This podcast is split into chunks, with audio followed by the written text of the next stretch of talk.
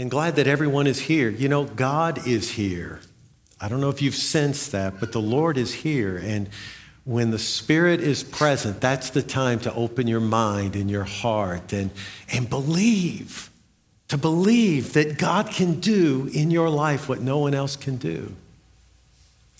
If you read each of the Gospels, you'll see in their own way, they talk about the Lord and his cross and the events surrounding the cross.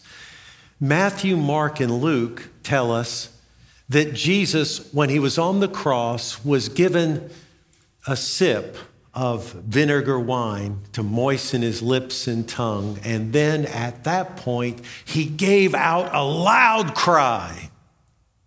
We're not told by Matthew, Mark, or Luke what he said, just that he gave out a loud cry. We don't know at that point if it was a cry of anguish or a cry of victory. But John tells us what he said.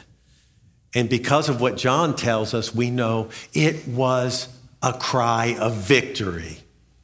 In Mark chapter, excuse me, in John chapter 18 and 19, um, where is Mark? Mark, now that you're a missionary, can you be on your first mission? Can you find me some water? I can tell it's I need it. So this is your first mission.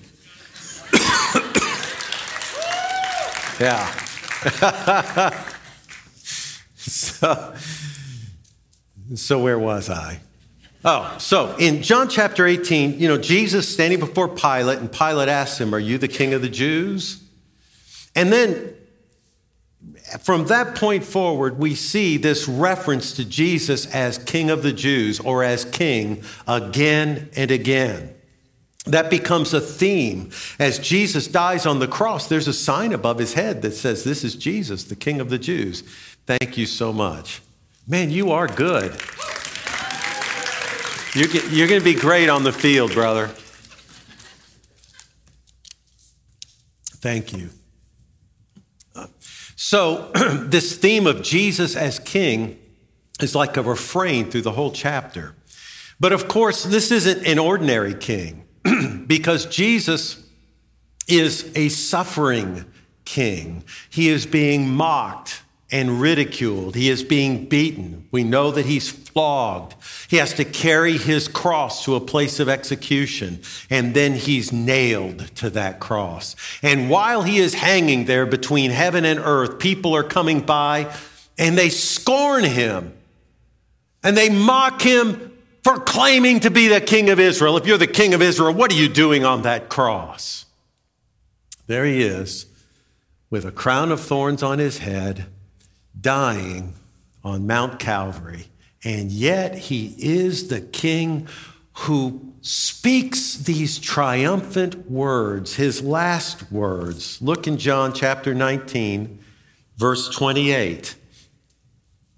Knowing that everything had now been finished, and so that scripture would be fulfilled, Jesus said, I am thirsty. A jar of wine was there. So they soaked a sponge in it put the sponge on a stalk of the hyssop plant, and lifted it to Jesus' lips.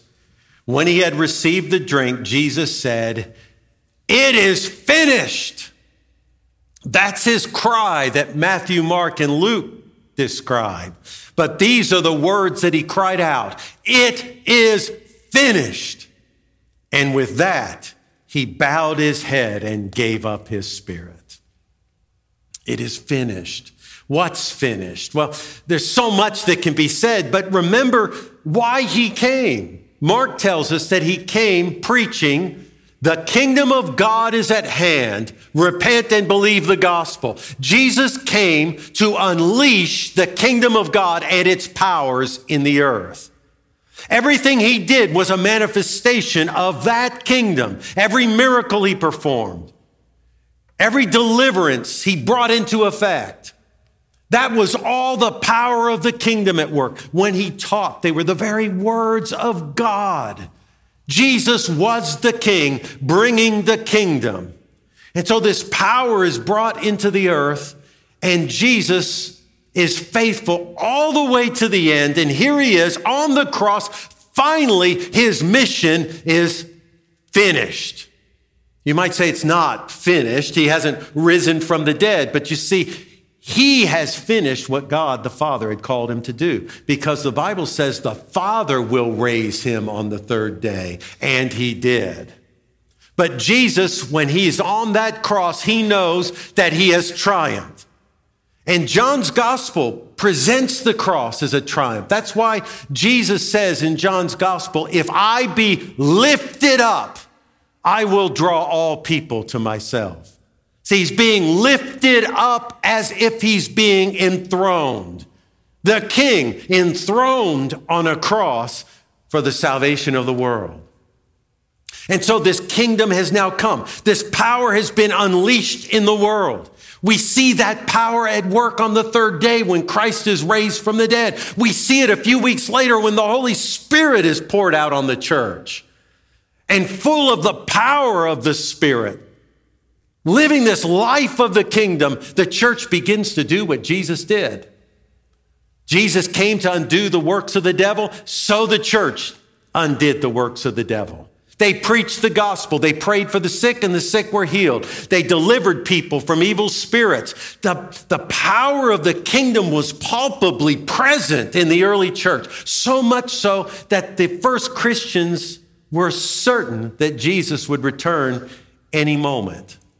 They expected that the kingdom had come and that what they were seeing was a precursor to what they would experience in the very, very near future. They didn't think history would last another 2,000 years. They expected Christ to return right then. And that's because it was all so, so, so present and powerful and real and undeniable. It was this whole new realm that they had entered into. When Jesus says, It is finished, he means he has accomplished this work and brought this kingdom. In the Greek, those three English words are actually one word. It's a Greek verb, tetelestai. It's from the verb teleo, which means to complete. So Jesus completes what he's been called to do. But tetelestai is a perfect passive. Now, the significance of that in Greek is something, a verb in the perfect tense is referring to a past event that has an abiding significance. In other words, it's not something that happened back there and it's all forgotten. It's something that happened in the past, but continues in the present to make itself felt. And so when Jesus says it is finished, he's saying that he has brought the kingdom and that kingdom shall continue. The power remains present. I mean, this is, an, this is a pivotal moment in history. Now, when I became a Christian, I had certain expectations. Maybe you did too. I had the expectation, knowing just a little bit of how Jesus came to bring the kingdom of God and having Christians share their testimony of what God had done in their lives. I had heard people talk about physical healing. I knew people who had been addicted to drugs who were set free. More than one set free just like that just miraculously set free. And so I believed in the power of God and I believed that Jesus had unleashed this kingdom. It was like it was like a volcano that was just setting free the power of God in the atmosphere. So I expected when I received Jesus Christ that God was going to roll up his sleeves and step into my life with power. After all, it's finished, right? Christ has done that work. The kingdom has come and it continues. Did it happen? Well, yes, it did happen. My life changed and it changed permanently. I knew it had changed. I knew I was never turning back. Before I accepted Christ, I was in and out of everything. I never kept any commitment I made in my whole life. But when Christ came into my life, I knew this one I was going to keep. I knew I had changed but not the way I wanted to. Or let me put it this way not as much as I wanted to, not as thoroughly as I hoped, because I was still so much like me. I, mean, I expected God to step in and deliver me from every sin. And I expected him to fill me with this joy of the kingdom. And I thought I'd be walking in all this power. Who knows who's going to be healed when I pray for them? I was expecting things that did not happen. And in many ways, I have to tell you, my whole life has been trying to calibrate my expectations to what God actually promises to do. Do you understand what I'm trying to say there? Trying to calibrate my expectations to what God really promises. See, I don't want to fall short. I don't want to, I don't want to expect too little and miss out. On the other hand, I don't want to have expectations that are just going to lead to disappointment. I've seen people like that. They have certain expectations, what they think God's going to do. God doesn't do it the way they think, and they walk away. They're disillusioned. They think, oh, it didn't work for me. I want I want to have everything God promises, but I don't want to I don't want to expect what I'm not going to get. Does anybody else have that issue? Have you ever wondered about that yourself? This miraculous change in life and yet and yet maybe you still struggle with a lot of the same things you did for a long long time.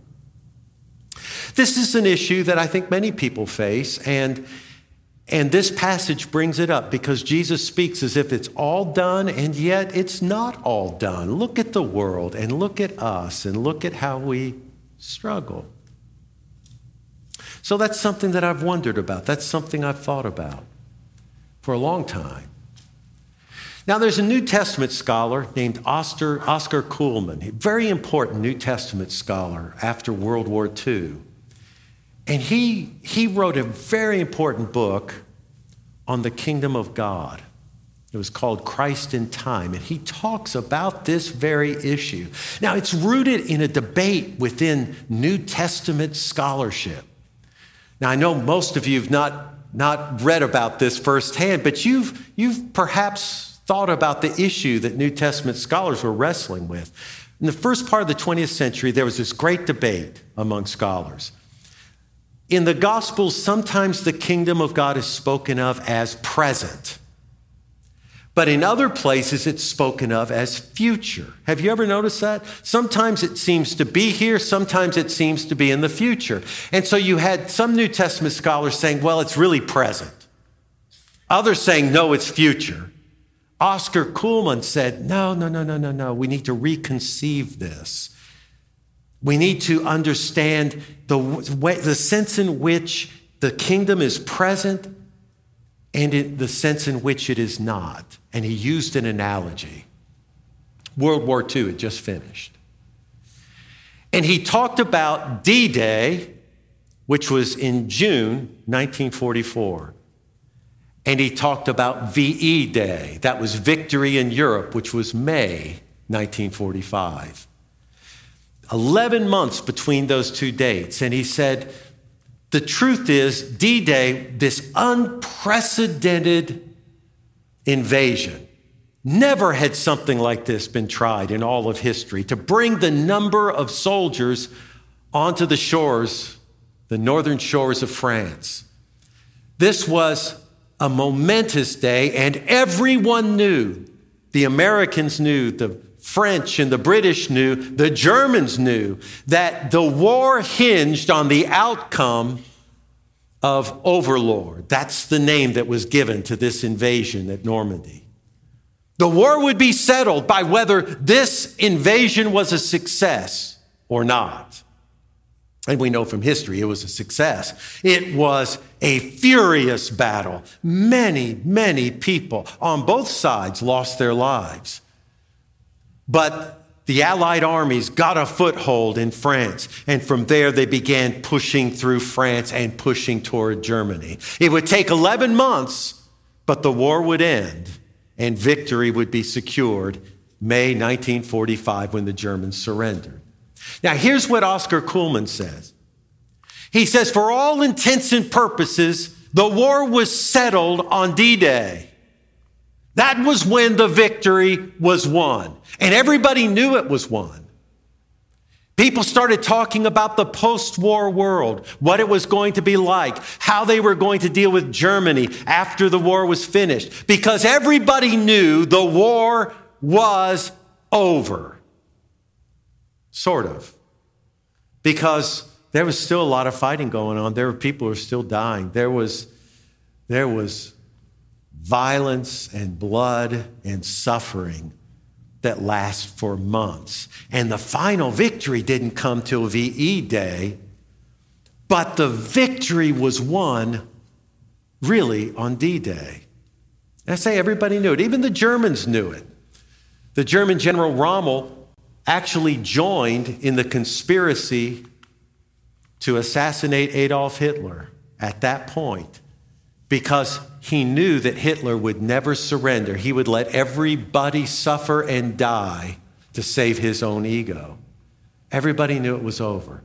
So Cullmann said, What you have with Christ, he dies on the cross. It is finished. He has died on the cross as the King of Israel, and he has established his kingdom. The powers of the new kingdom are unleashed in the world, and that will never change. There will be no retreat. The victory has been won. The outcome is certain, absolutely certain. But the fighting's not all over yet. The fighting's not all over. The war is as good as won, but the fighting continues because this new kingdom has not yet completely supplanted the old. And that's what I've experienced in my life, and you have too. That is, Christ has come into your life and has changed you. He may even have done miracles in your life that you can bear witness to, but there are other areas where you keep struggling. It might be with sin, it might be with depression or anxiety, it might be in relationship, it might be in your family. There might be all sorts of struggles that you face because the battle continues. But Jesus tells us here the war has been one. And that's our hope. Now, the scriptures everywhere talk in these terms. We sometimes miss it, but it's everywhere. So, for example, in Luke chapter 1, Zechariah is prophesying about the birth of his son and the birth of Jesus, to whom his son will point. His son was John the Baptist, who prepares the way for Jesus. And Jesus is coming by the tender mercies of our God, Zechariah says. There's a rising sun on the horizon to bring light to those who are in darkness and in the shadow of death. A rising sun. A few days ago, I went out to my patio. It was still dark. It's early in the morning. But it wasn't too long before I saw light on the horizon. I couldn't see the sun yet, but I saw the light on the horizon, and it was coming up. A new day was dawning. I saw the light, but the sun was not yet up in the middle of the sky blazing forth. But it would. The fact that the light was dawning let me know that it would. And so the scripture speaks of this rising sun. The sun has risen over you if you've received Christ. But that doesn't mean that doesn't mean you yet see all its splendor. Doesn't quite work like that. Paul speaks of the gift of the Holy Spirit as an arrabon. That's the Greek word that he uses. He speaks of this in Ephesians chapter 1. The Holy Spirit is given to us as an arrabon. Arrabon means an earnest or a down payment. So if you want to buy something, say a house, before you the bank's going to give you the money to buy the house, you got to give a down payment. The down payment is your your good faith promise that the rest is going to come. You give the down payment and you promise to pay a lot more just like it as the days go by. So the bank lets you take, move into the house. God has given us the Holy Spirit as a down payment. So we've received Christ, We are changed by, by the Holy Spirit living within, but that's just a down payment on what's going to come. That we've not yet experienced in full. Again, in the book of Colossians, Paul talks about preaching the gospel, and he says, This gospel was a mystery hidden for ages, but now God has called me to declare the glorious riches of this mystery. So, his message, he says, his gospel is a mystery that, that entails glorious riches. Well, what are those? The glorious riches of this mystery, comma, Christ in you, the hope of glory. And there it is, right there. Christ in you, present tense. You, you give your life to Christ, and Christ by his Spirit comes within you. You are born again. Your sins are forgiven. You receive a new power for life. You know God is walking with you. Christ in you. That's your present reality. That's the kingdom of God having been unleashed, not just in the world, but in your heart. Christ in you. But then notice the hope of glory. In other words, it's, it's not all God's going to give you. You still look forward in hope to something more. Do you see that? The hope of glory. Paul says that we don't have yet all that we desire. He says the whole creation groans as if in bondage. And he said, and we ourselves groan as we await our full adoption the redemption of our bodies. In other words, in your life, there are times when you groan, when you ache, when you hurt, and you think, I thought King Jesus unleashed his power and that he rules and reigns from heaven right now. I thought that was true. And the answer is, it is true. It is true. But the old reality has not yet been removed. And so you groan as you struggle with that besetting sin and you seek God to help you overcome it. Or with that depression or that tragedy or that, that illness, whatever it might be, you, you groan inwardly as you await your adoption, the redemption of your bodies. Paul says, those who hope for that wait for it patiently. In other words, you don't get angry, you don't get frustrated, you know that this life will have its challenges. You are living between D Day and VE Day. The victory is won, the war is won. God is with you, but there will be battles and there will be struggles. Don't be thrown by that. Don't be surprised by it. Buck yourself up and in faith go forward. So if you take all this together, really, I think in a way I want to say we've got to reach for the radical middle, not either extreme, but the radical middle. On the one hand, don't ever settle. Christ is in you. And you don't have to settle for life as you've lived it to this day. Don't give up. Don't fall in love with your chains. Don't think that miracles don't happen. They do happen. Don't imagine that God is far off and distant. God is here. Don't imagine the kingdom of God is only something that comes in the future. The kingdom is present. Don't settle. Seek God. Pray. Ask for his intervention. Ask for his power. Seek God. But also, also, be patient with living life under the promise. His promise still stands because God is faithful.